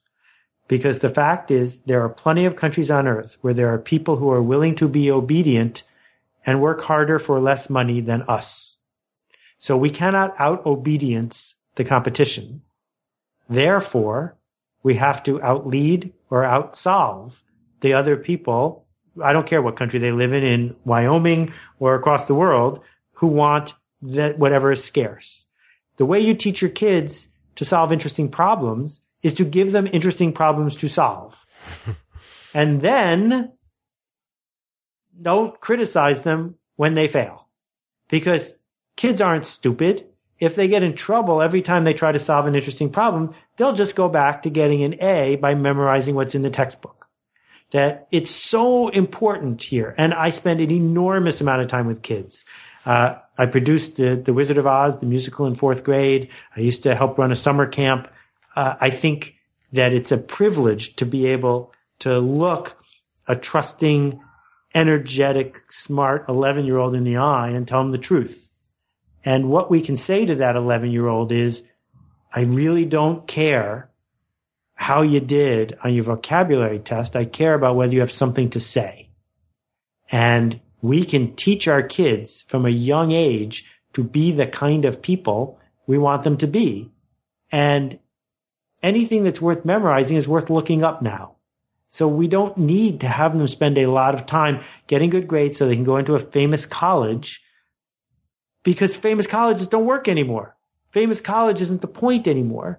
The point is, is there an entity that will have trouble living without you when you seek to earn a living? Because if there is, you'll be able to make a living. If on the other hand, you're waiting in the placement office for someone to pick you, you will be persistently undervalued.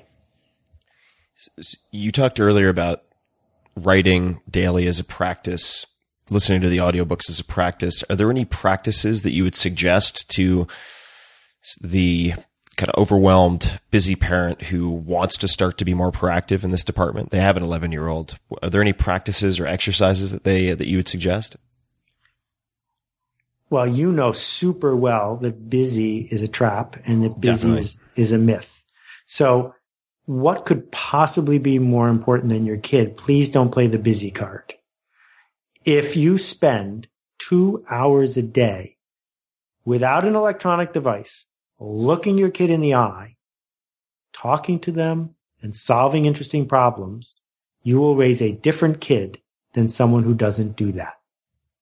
And that's one of the reasons why I cook dinner every night because what a wonderful semi distracted environment for the kid to tell you the truth, for you to have low stakes, but super important conversations with someone who's important to you, right? That this idea, get home from work, put on your sneakers and go for a walk with your kid.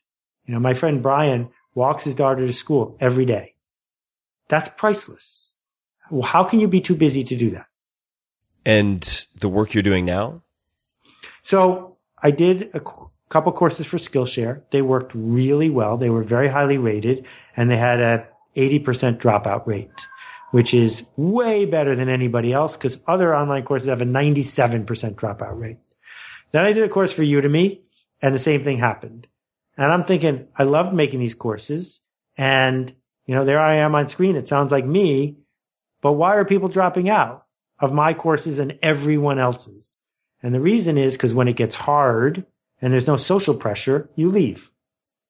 So what I said was, how do I make the opposite of an online course? And that meant instead of a million people, a hundred. It meant instead of being free, it's expensive. Instead of letting everyone in, you have to apply. Instead of being easy, it's hard. And instead of being on your own, it's a group thing where there are coaches watching you all the time. And instead of lectures, it's 100% projects. So I built it to see what would happen. And so the Alt MBA is for people at big companies. We've got people from Whole Foods and Microsoft, and it's for people at tiny companies. And it's not for everybody, but we get this cohort of people and uh, there's a coach for every 10. We put them in Slack. We put them in WordPress. We give them 14 assignments over a 28 day period of time and we sprint as fast as we can. And it's unbelievable. Tim, I just got to tell you, it's unbelievable because I'm not actively involved. I just watch. And because eventually the goal is to have more of these sessions. I can't be in them if they have more of them. And people change because we don't give them any other choice. Could you uh, could you expand on the social pressure piece? I think this is such an important point. And I was asked recently, I get asked all the time, maybe you get asked this too, but like, how do you maintain the discipline or how do you change this habit? How do you do this? And, and my answer is almost always the same. Like you have to have a punishment or a reward for following or not following it, for doing it or not doing it.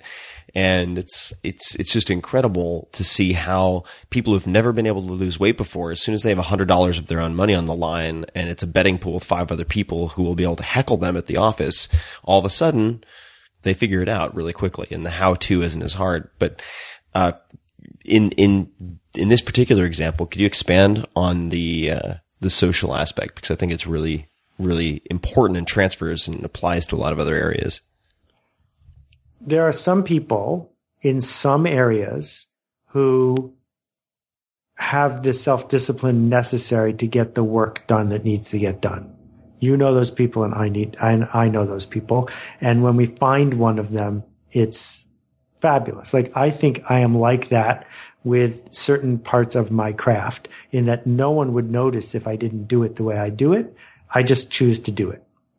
When it comes to education though, all of us have 12 to 20 years of brainwashing going on with, which is epitomized by one sentence I hate with a passion, which is, will this be on the test?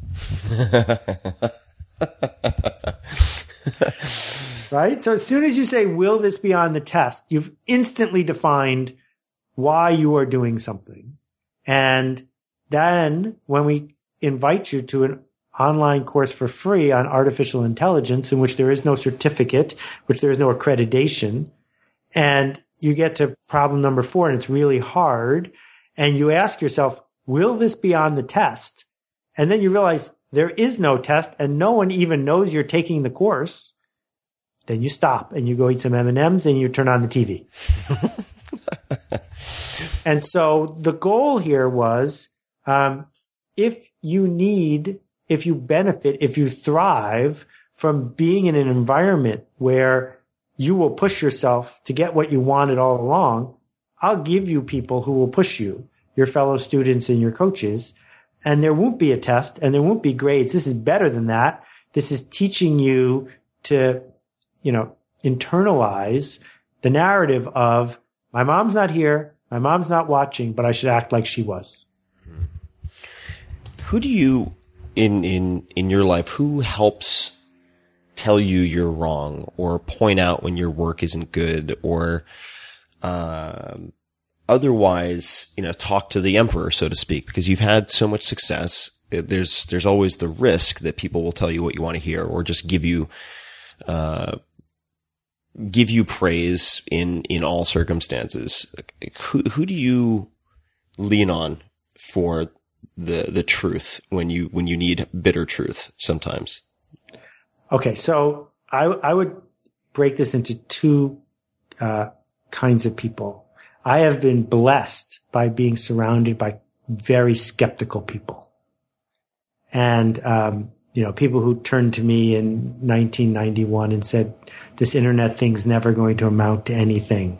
Or an English teacher who wrote in my yearbook, uh, you are the bane of my existence. You, you will never write anything worth reading. Hold on, let me just pause there for a second. What did you do to this guy or the woman? I dedicated one of my books to her.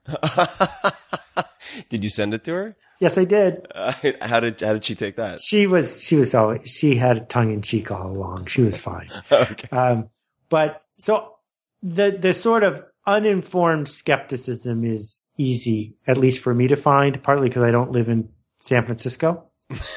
right, you're not, not fully in the echo chamber drinking the Kool Aid. Um, but the other kind is so rare, so scarce, so precious. I only get little dribs of it now and then, which is someone who gets you, someone who can see right through to your soul, who with generosity and care can look you in the eye, hand you back something and say, I think this would be better if you did it again. And um, I had a business partner, Steve, who was like that in 1979 and 81, 80 and 81. And finding that again in a consistent way is really precious and really hard. Yeah, it is difficult. Um, what advice would you give your 30 year old self? And if you could place us for you, like where you are, what you're doing. Um, I'm going to cheat because I've been asked this question before. Cheating's allowed. So first, do you know about the science fiction book Replay? Uh, no, I don't. Brilliant, brilliant game changer. Replay, All right. is uh, I won't tell you. It's a it's the best time travel book ever written. Anyway, I had so many bumps starting when I was 30 years old. They lasted for nine years, and I wouldn't tell my 30 year old self anything because if I hadn't had those bumps, I wouldn't be me, and I'm glad I'm me. What was the, if you're comfortable telling us, I mean, what was the hardest or one of the hardest bumps in that period of time? Um, you know, I was trying to shift my dream of what I wanted to do for a living. I was growing up. I was failing at business. Uh, I had some quiet, relentless, repeated failures of no. I had failures of uh, sloppiness where if I knew what I knew now, I wouldn't have done something and it would have saved me a year of my life. Um, there were failures of how big does something need to be and all sorts of visible scarring that um, was hard, but it was part of the deal. When you have a protracted, difficult period of time like that, is is is there any particular activity or technique or self talk that you use to try to get back on your feet more quickly? Well, now I'm so much better at it because of Pema and because of meditation and because of um, knowing how to sit with it and not insist that the tension go away. The other thing that's important here, uh, as long as we're getting personal, is I had to make a decision uh, after I sold my company about whether I wanted to continue facing professional existential crises. Because uh, Yoyodyne and the projects before that were right on the edge for a really long time. One more mistake, you're out of the game. And I like the game. I didn't want to be out of the game. There's a thrill to dancing with existential crises. And I know plenty of people who have been lucky like I was, who got right back in so they could have more existential crises. And I made the decision that I like the game too much to bet all the chips, so I never do. Meaning that could could you rephrase that? I, I'm well, I, I'm uh, not sure. I, I know what you mean. Sure. So, So if it- I, I, I understand what you mean about the existential crisis 100% because I, I know so many people who just they're addicted to that roller coaster. Uh, but when you said not betting all the chips, Right. So let's say I took 100% of the trust I have in my brand and put it behind something really daring and huge that might not work. And so if at the end it doesn't work and now no one ever trusts me again, uh, that's an existential crisis. That's going to get you out of bed in the morning, isn't it? Um, I don't want to do that. Right. I don't want to violate the trust I've earned with people. Or risk it, risk violating that trust. Risk violating that trust. So that keeps me from doing certain things that people with resources could choose to do, but I don't want to play that game. What does your meditation practice look like? It's sloppy. It works. It's nothing worth writing home about. That's okay. Maybe it's worth mentioning briefly. I just even if sloppy, I, I, I mean, I, and look, in, in full disclosure, when people, I, have journalists ask me, you know, can I, we want to follow you for a day. And I'm like, no, you don't. You really don't. Right. like, it is going to be like, it'll be like watching, uh, adaptation with Nick Cage. And like, it's going to be so boring for you. Uh, but what, what does the sloppy meditative practice look like? Well, my friend Susan Piver runs the largest online uh, meditation center in the world. And so every once in a while I drop in on her thing. Uh, I go to the Shambhala Center on Sundays in New York sometimes and sit for half an hour, but usually, uh, I'm pretty good at getting into the state I need to pretty quickly. So I'll just sit and I'll close my eyes and I'll breathe. And when I've had enough of that, I'll go back to what I was doing. Do you have a set time for that? Do you tend to Nope. do it in the mornings? No. I don't quantify that stuff. I quantify almost nothing in my life. which I'm okay with. The not that you care, but the the or should care, but the the is there a state that triggers you to sit down and meditate? Well, yeah, if the narrative is getting in the way of what's actually happening, you need to make it so that the narrative gently backs off. And it's really hard to yell at the narrative and make it back off right away because that just makes the narrative louder. So instead, I will undermine it by making it surrounded by nothing until it sort of melts away. I took a uh, an acting class, my first ever acting class. I have no plans to act uh, with this uh, incredible guy named Josh Pais, uh, very successful actor. Class was called Committed Impulse, and when when people's mind minds wandered, we were instructed to say, you know, I'm back, and there were a bunch of exercises intended to make us fully present to our bodily, bodily sensations and whatnot. And it struck me how applicable all of that was to exactly what you're describing, which is not trying to fight the riptide of this narrative, but to just be acutely aware of it. And I never really thought of it as meditation, but I started doing this thing and I don't know how I started doing it, but just a three breath break. Like literally just, I was, because I was always told like count to 10, do 10 breaths. And for whatever reason, I was too impatient for that. And I was like, all right, it's just three breaths. and, uh, have found it incredibly, incredibly helpful as someone who has some extremely self-defeating narratives that tend to surface all the time. Uh, if you could have one billboard anywhere with anything on it, what would it say? Uh, Jay Levinson, another old friend who passed away recently, uh, wrote Guerrilla Marketing, and he liked to say the best billboard in history said, "Free coffee, next exit." Free coffee, next exit. Uh, have you given commencement speeches, Seth? I have been asked. Let's go over this. A whole bunch of people who don't want to hear from you, waiting for you to be done. I suppose that's one way to look at it.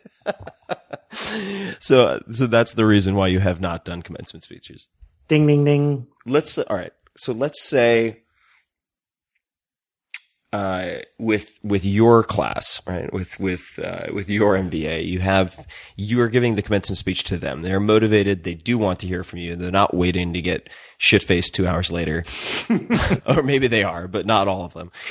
Uh, what would what would you what would you say to them? Well, I would like to believe that one out of every three days, my blog is a commencement speech, right? When it's not Sure. talking about technology or marketing, I'm talking about respect. I'm talking about choice. I'm talking about the impact we can make. And, you know, the, the problem with commencement speeches is the only ones we hear are the ones that were transcribed and written for people like us, not for actual graduates. right. Because what we really want to say to actual graduates is just a reminder of what they should have heard at least three times a day in every one of their classes. And that is, you are more powerful than you think you are. Act accordingly. I like that. Just a just a few more questions. This has been You're doing great. It feels like we've only been talking for 15 minutes. Oh yeah, no, this is super fun. I've just, just uh, I love every opportunity that uh, that I have to chat with you.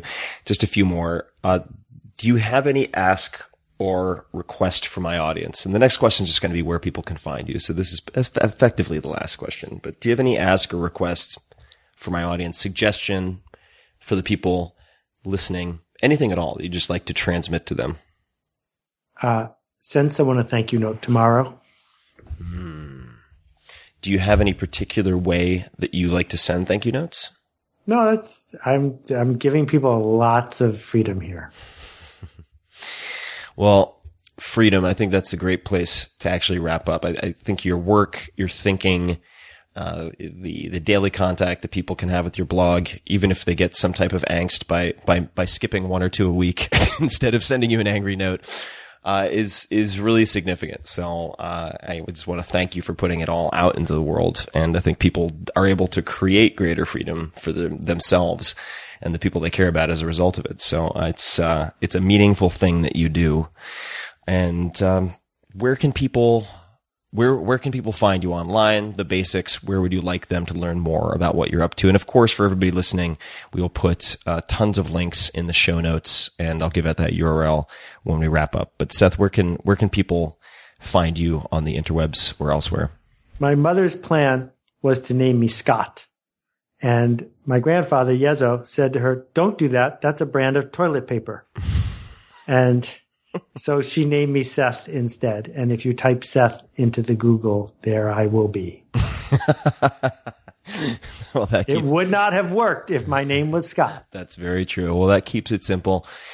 Seth, thank you so much for the time. Uh, and you know what? We should we should maybe. I really want to recommend this because I almost ate an entire box. Can we touch? Can we touch on the almond cookies for one second? Let's talk about the All right. So, uh, do you want to take it from here? I just So my, my wife was a gluten free, no, my wife was a workaholic lawyer for 25 years. And then she quit and she decided to open a bakery, but our little town probably wouldn't attract enough people. So it became a gluten free, dairy free bakery. And now there's three of them, two in Manhattan, one in Hastings on Hudson called By the Way. They don't ship. So you're going to have to get yourself on an airplane and go to the By the Way bakery. Don't bother telling them that I sent you because you will not get a discount. and why is it the, why the name? By the way, So uh, the idea, I was uh, teaching naming at one of the uh, long form free seminars I ran years ago, and um, the bakery was just getting started, so we used it as a case study. And one of the students understood that you shouldn't call it the gluten free, dairy free bakery in town. You should come up with a name that carries value. And the value here is, by the way, it's gluten free. Who would have known? And the the question that I asked your wife that I will give the answer to uh, was if I could only have one thing at the bakery, what should I try? And the almond cookies were the first answer. I'm sure, and I've heard uh, we have a we have a mutual friend Jeff, Jeffrey Zurofsky, Jay Z, and the Four Hour Chef. For those of you who've read it. Uh, Who's named uh, named off a whole list of others that I need to try, but the almond cookies uh, are amazing. You just have to try them. And uh, I can tolerate dairy. I can ta- tolerate gluten.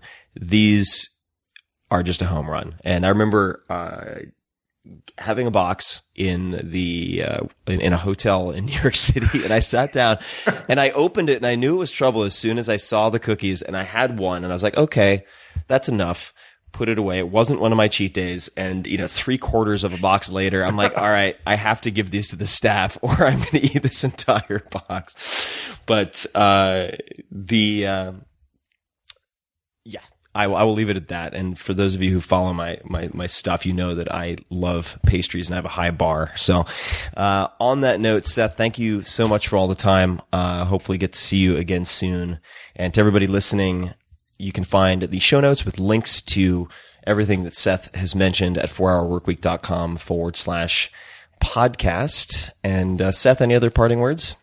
You know, I usually end by saying, go make a ruckus. But in your case, I don't need to because you always do. Thank you for leading us, Mr. Ferriss. thank you, Seth. Until next time, guys, thank you for listening.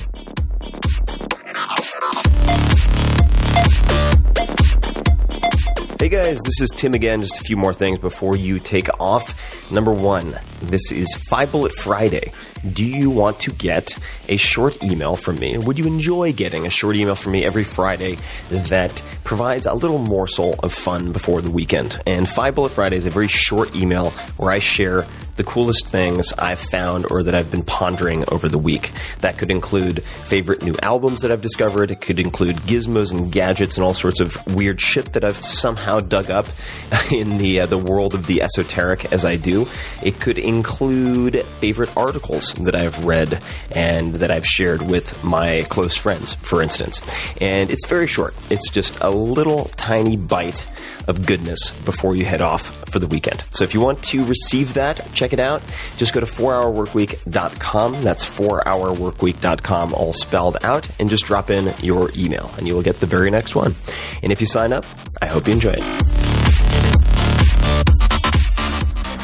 This episode is brought to you by 99 Designs. 99 Designs is a great partner for creating and growing your business. It's a one stop shop for all of your graphic design needs, whether that's a logo, website, business card, or anything else. I used 99 Designs to get book cover prototypes for the 4 Hour Body, which went on to become a number one New York Times bestseller. I also use them for banner ads, illustrations, and other things. With 99 Designs, designers around the world compete to create the best design for you. You give feedback and then pick your favorite. You end up happy or you get your money back. It's very simple. You can check out a few of my own designs and those of yours, meaning Tim Ferriss Show listeners, at 99designs.com forward slash Tim. And right now, my listeners, you guys, will get a free $99 upgrade on your first design. That's 99designs.com forward slash Tim. Check it out. This episode is brought to you by Audible, which I've used for years. I love audiobooks, and I have two to recommend right off the bat. Number one is perhaps my favorite audiobook of all time, and that is The Graveyard Book by Neil Gaiman. The only audiobook I've wanted to immediately listen to a second time as soon as I finished. It's amazing. You will thank me. The Graveyard Book. The second is Vagabonding by Rolf Potts, which had a huge impact on my life and formed the basis for a lot of what became the 4 Hour Work Week. So, all you need to do to get your free audiobook and a free 30 day trial is go to audible.com forward slash Tim. And you can choose one of those two books The Graveyard Book, Vagabonding, or more than 180,000 audio programs. So that could be a book, that could be a magazine, that could be a newspaper, it could be a class. It's that easy. Go to audible.com forward slash Tim. That's audible.com forward slash Tim and grab a book. And until next time, thank you for listening.